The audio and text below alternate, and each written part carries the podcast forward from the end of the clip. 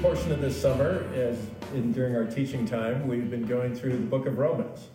And as Mindy was reading, you found our, we found ourselves in Romans 11. This is the end of the section where Paul is talking to the church in Rome about, well, what is the status of the Israelites, of the Jewish people, the ones who actually knew God before you Gentiles did? So Paul is talking to a church that has divisions that has some issues, that may experience some relational problems and some gaps. Part of this is because they are mostly Gentile, i.e., relatively recent believers, and there are a few Jewish believers. And historically, they have had a hard time getting along. And it's not just the Roman church. Paul spends a good deal of ink on parchment writing to other churches about this very same problem. He writes to Ephesus about it. He writes a little bit, he indicates there's some issues in the church in Philippi around this same axis of contention. The Jews think that they, they thought that they were the original bearers of the image of God, the original people of God, and yet they are steadfastly resisting Jesus as the Messiah. And so the Gentiles are the beneficiaries of this, and they're, they're loving it. And they're sort of blaming the Jews for being stubborn, being hard hearted, not doing what they should have done. And they had an opportunity and they blew it. I don't know if you've ever been tempted to feel that way about somebody, but if you have, you know a little bit about what's in the Gentile mindset at this time. And so Paul is dealing actually with a really significant conflict within the church in Rome. That if it is not dealt with, if it doesn't get addressed, if it isn't resolved in some way, then the church will just be yet another earthly institution that has a lot of stuff going on within it. But more importantly, and this is the calling of the unique calling of the church, is the, the church being the people of God, whether Jew or Gentile, whatever your origin story is, we, we share, if you share, if you have Christ in your life, you share him with other people. People from different backgrounds, different ethnicity, different races, different, different socioeconomic strata male and female, old and young, people with capable leaders that are just fishermen, people with capable leaders that are lawyers. All of these things that I've just outlined have been bones of contention through, at various times in various churches, and Paul and other apostles have addressed them. And they're doing so so that the church itself would more and more reflect the love of God and that love is manifest in a unity, in a joy, in a desire to be together. And recognizing that these things that are, are different aspects of our background are, and our story, far from being bones of contention, are actually things that are part of God's plan and His strength. And so we might be tempted to think that this has, or ask the question, what, what relevance does that have for us today? Because we don't have the big uh, angst between Jew and Gentile. But we have our own angst, don't we? we as a church are not immune from uh, our own sort of versions of things that happen within a body of believers. Still, same kinds of arguments over which believer is more righteous, over which doctrine is more correct, over which point of view around something in society is the better one to have. Oh, you know, pick an issue, and we as church members can find ourselves picking a side. And if you've ever been in that situation, and I won't ask for a show of hands because it's probably unanimous, um, you know that that's hard, that conflict comes up, that things are difficult, that they're uncomfortable, that you think in the church, you think of all places where this shouldn't happen, this should be the place. And yet it does. So, what does Paul help us to understand? What is it that we can take away today that will help us in terms of conflicts that, uh, whether we're in a conflicts within a church, uh, or conflicts with it with other Christians. The idea of conflict is something that Paul is addressing, and I think we can learn from that. Now, if you're like me, uh, some people react to conflict different ways. Some people like stirring up a pot. They're just there's that kind of person. They're like, oh yeah, we're just going to get into it now because that's what I like to do. I like to get things going. I like to ask the hard questions. I like to be the person in the room that everybody goes, why did that person come? Who invited them? Others, was a little bit more my side of the things, like, No, I, conflict isn't good. Con- conflict is better to be avoided uh, if you can. But we know that we can't, and nor we indeed know that we should not, because we are still on the way of being made more and more like Christ. So Paul is helping us understand what that looks like. So in the middle of this, what Mindy was reading is the conclusion of the whole Jew and Gentile conflict. And Paul is saying that far from being, uh, well, first, before he gets to sort of the punchline, and this is in the end of the chapter, he's actually, he's spent a lot of chapter 11 essentially uh, holding up a mirror to each of the groups that were in conflict.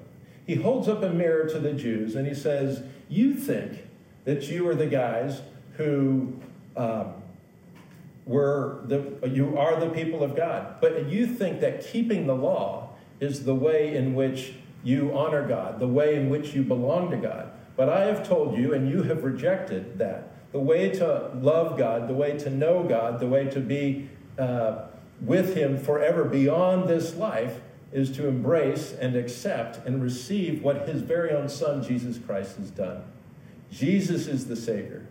Jesus is the one who came and died for us. The law that the Jews hung on to, the, the law was their basis for acceptance with God. And that was okay at some level. This is what God used at the beginning. But later on, they realized, and Paul says to them, actually, you know what the law was about? The law was just to show each of us how far away from God we really are. Because none of us can keep the law, only God Himself is holy. And so that gap, that inevitable gap between how we live and what we think and uh, all our self centeredness and the love of Christ who died for us, who loves us more than we can ever imagine, that love that comes and tries to, wants to take us over to where He is rather than just make this life all about, like, this is all there is. That is what Christ is about. And the Jews say, no, it's just about keeping the law. And Paul says, no, the law is just about revealing that you need to be over here. and so Paul is holding the mirror up to the Jews and saying, this is why you're not in the kingdom. Because you still insist that the law is the way and Jesus is actually the way. But at the same time, he holds up a mirror to the Gentiles. And he says to you, Gentiles, he says to the Gentiles, these were people that came from a pagan, Greco Roman culture, pantheistic. All kinds of things went in that, in that time, in that era, not unlike our own. If you've read anything about ancient Roman times. But these people that came out of that and came and said, Jesus, you You've died for me. I believe that. I can't believe that what was once only the, the right of the Jews now includes me. And so, quite honestly, I actually think I, I, I can't believe those guys rejected you. I'm not. I'm actually better than they are. And he holds up a mirror to the Gentiles and he says, the very fact that you have the gospel is a result of what the Jews did in rejecting the gospel.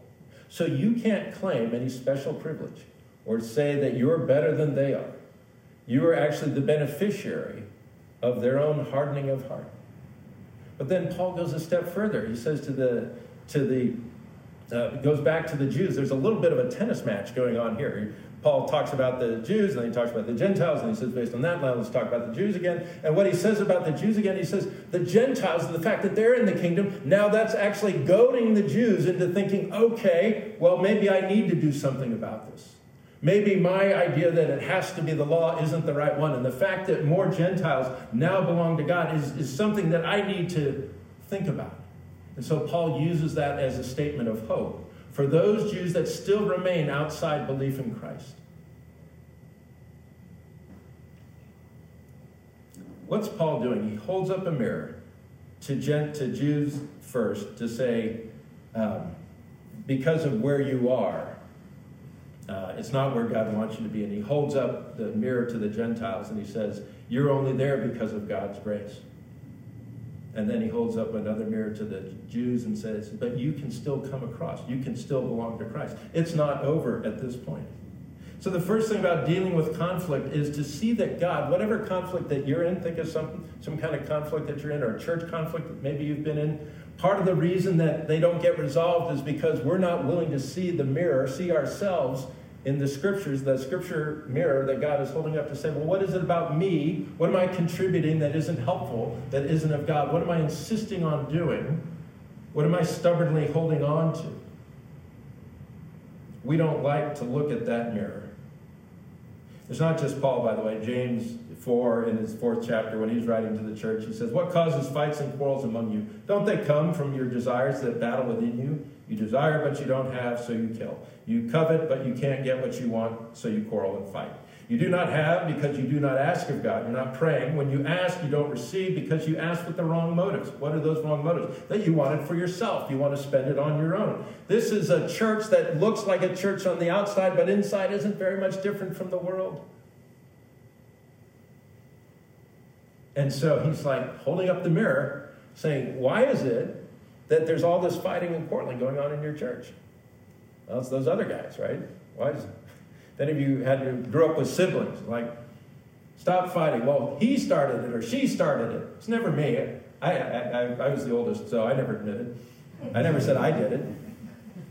These younger people that don't understand. So we have a way of wanting to blame other people for this, but God holds up that mirror. James holds up the mirror. Paul's holding up the mirror. So the first thing of understanding how God is using conflict that we might see ourselves the second thing, the way he's addressing conflict, is he's actually using it so that we would see his redemptive purposes. What does that mean? It means that God, being God, uses all the things that the enemy wants to throw at us in this life, and if we would allow him to use them the way he wants to, he will use them for our his glory and our benefit. Not our comfort, not our ease.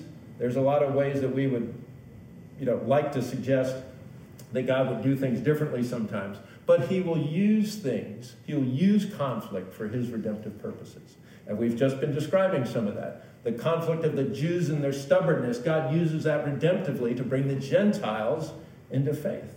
And that coming of the Gentiles, God now uses redemptively to challenge the Jews to keep going, to be hopeful, to keep, keep on moving towards God. Don't, don't just camp out on the law because that's not going to get you there respond to the Messiah who's actually come. So that's what it means to do things redemptively. When Paul's talking to the church in Corinth and they have, oh, they've all taken sides based on who follows who. I follow Apollos. Well, I follow Paul. I follow Peter. Hmm. I follow Jesus. Suckers. You know, that's it. I follow the man himself. And all this is doing is creating what? Division.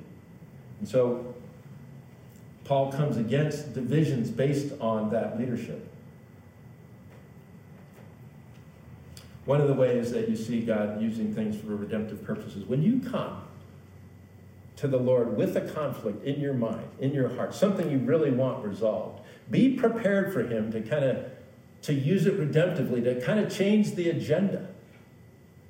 Luke 12, uh, there's a, a somebody from the crowd, Jesus is about to teach. He tells a parable. Somebody comes up to him and says, Teacher, tell my brother to split the inheritance with me. That's a legitimate request. In Bible times, if you had an, an inheritance, it was legally required that you split that amongst the siblings. Sometimes, uh, some people say that the oldest child got two thirds and the younger sibling got one third. But apparently, this guy isn't even getting his one third. We don't know all the details. But he wants the Lord to weigh in. And he says, Hey, you know, tell him, just be the authority. I need some judgment. And Jesus says, What? He says, First of all, who made me a, a, a, an arbiter over you or a judge? That's not my role. But then he goes on to use this person's request for redemptive purposes. He says, Watch out, be on your guard against all kinds of greed, because a life, life does not consist in the abundance of your possessions. This man is going to Jesus for a righteous judgment, and instead the Lord is actually giving him what he needs, which may not be the one third right then and there, but he needs to know that what he seeks after is actually not the source of the life that he needs. So when we're in conflict, God will often use that to lift our heads to see what the real point is of what he's trying to show us. What's really true about our life? What's really true about our security? Our security isn't in the stuff, our security isn't in the uh, in our reputation, our security isn't in the wealth, our security, that, that has a utility to it. Mean, we can all feel and understand that. But if we think that these are ultimate things, so that when we are threatened with their loss, we really get quite anxious or things like that, God is actually using that sense of conflict, if you will, to show us ourselves. To say, Your affections are still in this world, your affections are on this earth, but I have something far more redemptive for you. So, how do we respond to that? Jesus is using, uh, well, Paul is using the conflict as a mirror that they would, Jew and Gentile would see themselves. He's using this, he wants them to understand how God is actually using this redemptively in salvation history. It doesn't feel good for either side, doesn't feel comfortable, but nevertheless, this is what God's doing. So, how do we respond? The first thing to do is just, this will sound really simple, but it's really hard to do. In the midst of this, turn to Him.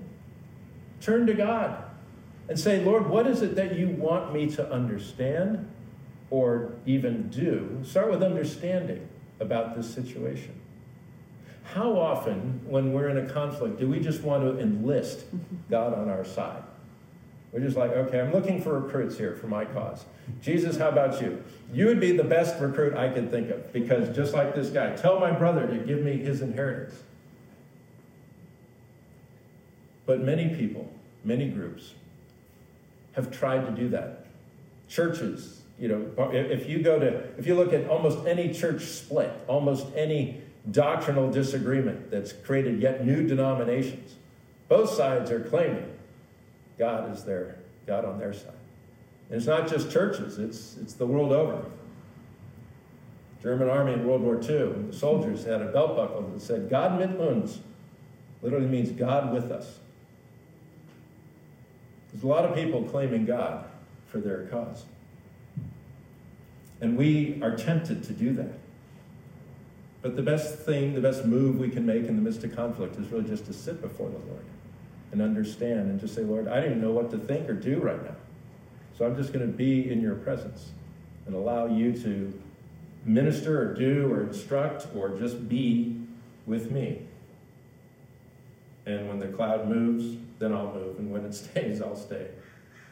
Here's a couple things to avoid in the midst of how to understand that. And this is what Paul is getting at towards the end of his, actually, his doxology. He's so enwrapped with what God has done between Jew and Gentile, using both of their animosities actually to build both of them up, even though they didn't know it. He's, he just, he kind of goes, This is amazing. Oh, the depth and riches of the wisdom and knowledge of God. How unsearchable his judgments. His paths are beyond tracing out. And then he quotes from Job Who has known the mind of the Lord, or who has been his counselor? Who has ever given to God that God should repay them? See, sometimes we want to enlist God on our side, and we, or we just say, we're not listening to him first, we're just, we're giving him advice. Like a quarterback, like Jesus is in your huddle. Okay, this is what you do. You go down for about 10 yards, you cut in, and then I'll. That's not, that's so backwards when you think of that. But we want to give the Lord advice. We want to tell Him, this, this is how I think we should handle this. That's, and, and, and the hard part, the difficult part that, about that is sometimes we, we could sit there metaphorically, arms folded, waiting for God to take our advice. like we had this conversation about a week ago, but I haven't seen much move. And I'm, I'm, I'm still here, I'm open we, I mean, it sounds crazy, and it is, but our hearts can be like that. Rather than to, to, listen, rather than to sit at his feet and say, Lord, what is it that I need to know? What are you showing me about myself? How are you using this redemptively? Or the other thing that Job is pointing, Job is pointing out, uh, that, that Paul's quoting is sometimes we expect God, God owes us. Like, Lord, you owe me. I have been really faithful. I read my Bible more than most people. I go to church. I'm here on a Sunday afternoon. I mean, this is this is no small deal that I'm I'm doing. Or you look back on your on your life of faith in Christ as if you've, you've been accumulating award miles or something like that, and you go, okay, I'm turning all these in right now for you to move in this conflict. I want you to do what I, want the resolution that I have in mind that somehow gets me out of this, allows me to triumph over it. And I, I'm, you owe me. Now, we don't really say it that crassly, but we think that there's been this implicit, you know, you scratch my back, I'll scratch yours kind of thing. We would never admit to that. But sometimes when we are disappointed or failing to understand why things haven't acted, why these conflicts still persist, we can wonder, we can sort of say, Lord, um, I think you haven't I been good? Haven't this is Job's complaint. Job is saying, I have lived so righteously, and it's true. He was, that, was very accurate. But he did that wasn't the basis on which to approach the Lord. The basis uh, ultimately is the Lord is my ways are not your ways. And and you just have and and actually in that great distance is, is your security.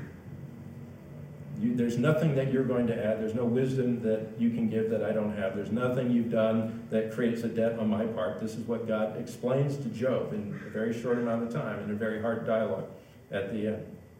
And this is maybe something that we need to hear. Here's how Paul wraps it up in the passage, and here's how we will wrap it up as well. Paul, as part of this doxology, is talking about the unsearchable judgments of God. His paths are beyond tracing out.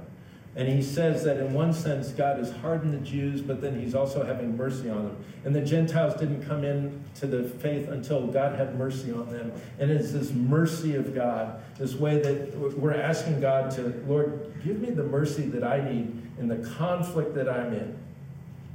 God is bound, verse 32, everyone over to disobedience that he might have mercy on them all. All kinds of amazing theological things going on with that. We don't have time for it. But just know that it is the mercy of God that allows us to move from that place of separation from Him to a place of security in Him. And so, we, as we apply it to, to the conflicts that we're in or conflicts that churches go through, it's, it's fine to pray that the Lord's mercy would make that conflict short, that it would be no more than we can bear, that you would see His redemption working in and through you. It's entirely good to pray that. I pray these things. Don't, don't hear in this message some degree of martyrdom. We're just going to lash ourselves, you know, tie ourselves to the mast to whatever the storm is, and we're just going to go through it. God, I, am only going through any storm with God. I'm only going through with a posture of prayer. I want to go through whatever conflicts come with this idea that, Lord, you are showing me something about myself that still needs to be shaped by you. You're showing me a way that you want to redeem some aspect of this life in this church or in my life. And you're allowing me to just be in your presence in this posture of just sitting and waiting and I'm trying to understand what you would have me do next. If we do, do those things, if we and then rely on his mercy, these are, I think the sermon title was, you know, the hidden blessings of conflict. These are the hidden blessings that await us if we would see how God has worked in the church at Rome and each subsequent church and is indeed desirous of working in our own life.